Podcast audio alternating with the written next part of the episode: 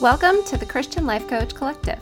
I'm your host and coach, Laura Malone, and I'm here to help you become the hero of your own story and learn to be a guide to others.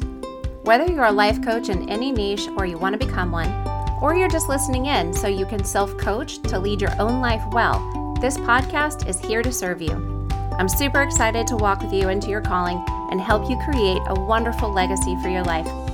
So let's jump in to today's episode. Hey, friends. I want to talk to you about the one thing that you need to do above all else as a coach. This is the thing you need to stay focused on. It's not money, it's not social media, it's not building a following. Um, this is the thing that needs to stay in the front of your mind. It's a five letter word and it's a powerhouse. The one thing that will help you be more fruitful as a coach and a business owner more than anything else is to S E R V E serve your people. Nothing else will create so much momentum. And really, servant leadership, I mean, look at it in the terms of Jesus and the Bible servant leadership is so supernaturally powerful in any area, and it will be the one thing that develops your know, like, trust, choose factor quicker than anything else. If you want people to know you, to like you, to trust you, and to choose you, lead them by serving them. Pour yourself out. And I want you to think of it this way you are first off a business owner when you start a coaching business. You can have a coaching practice and not have a business and simply be kind of having an expensive hobby. and you can be mentoring people, you can be consulting, you can be teaching people, but you're coaching people when you actually have a client that you're guiding to greater results. Okay, that's what coaching is. It's different than teaching and consulting. It's different than mentoring. It has a, a plan and a process. And if you want to have a coaching practice but not actually make money out of it, that's fun that's fine. And you can just do that with kind of whoever comes your way, word of mouth, whoever the Lord sends you. But that doesn't mean that you have a coaching business, right? A business and being actually in the coaching profession where coaching is what you do and how you make your money and pay your bills, and you're running an online business or a brick and mortar business, that is something that is very specifically what you do. Coaching is your method inside of your business. And you're not actually a coach with a business. You have to see it as a business owner that is a coach because the coaching is the service of the business. After that, you're a content creator and a marketer. You have to be able to make what you know consumable to other people. And you have to be able to communicate it. That is all that marketing is, is you're figuring out how to take what you know and communicate that you know it and that you can do it and you serve this way and this is your offer, you tell other people about it. Marketing's not as big and scary as you might think when you understand it's just communication, which is scary if you don't like communicating. Then you're right. Yes, very scary. But you can get past that and learn how to do it in really simple and streamlined ways. So you're not coaching till you're guiding a client through a session and you don't have clients until you tell people that you could coach them and get them results so that clients choose you. And you don't have anything to offer if you're not creating content and offers so that people have something to choose. And you're not selling coaching. You actually sell a specific result. Coaching is just the method that gets to the result. So let's set you up to be a servant hearted business owner, content creator, teacher, and marketer that is so incredibly fruitful because you're so benevolent with your time, energy, knowledge, and experience, and you know, your encouragement and the resources you give. And everybody wins. And that is where you get to the place of I'm actually coaching people because I've learned how to let my business be the vessel of my coaching.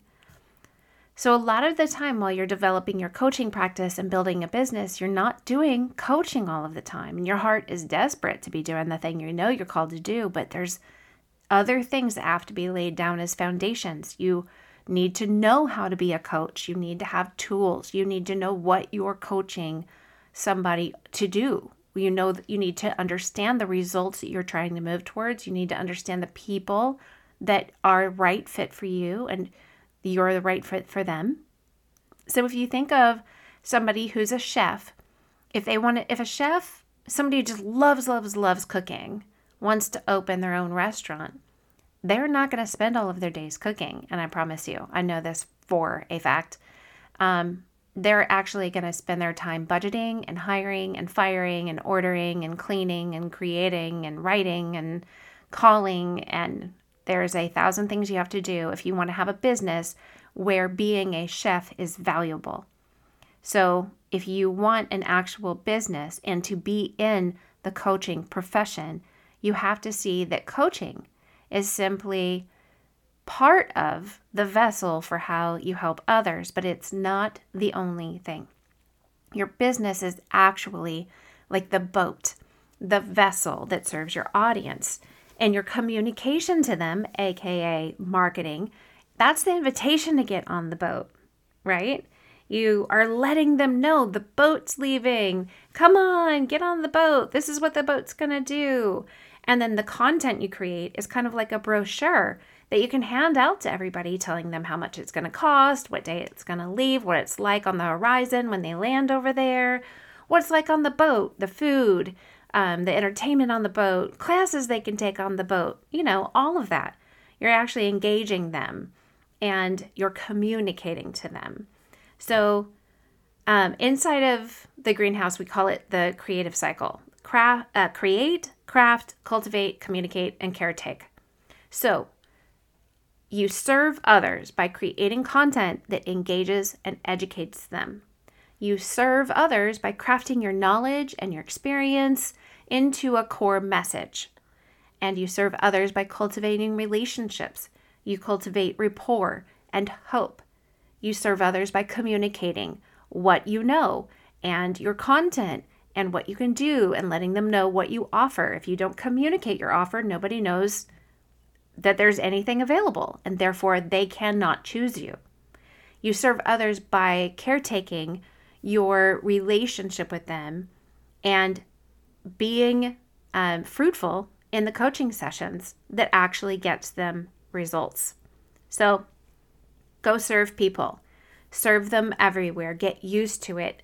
Don't look at it like you're selling something, don't look at it like you're trying to get something.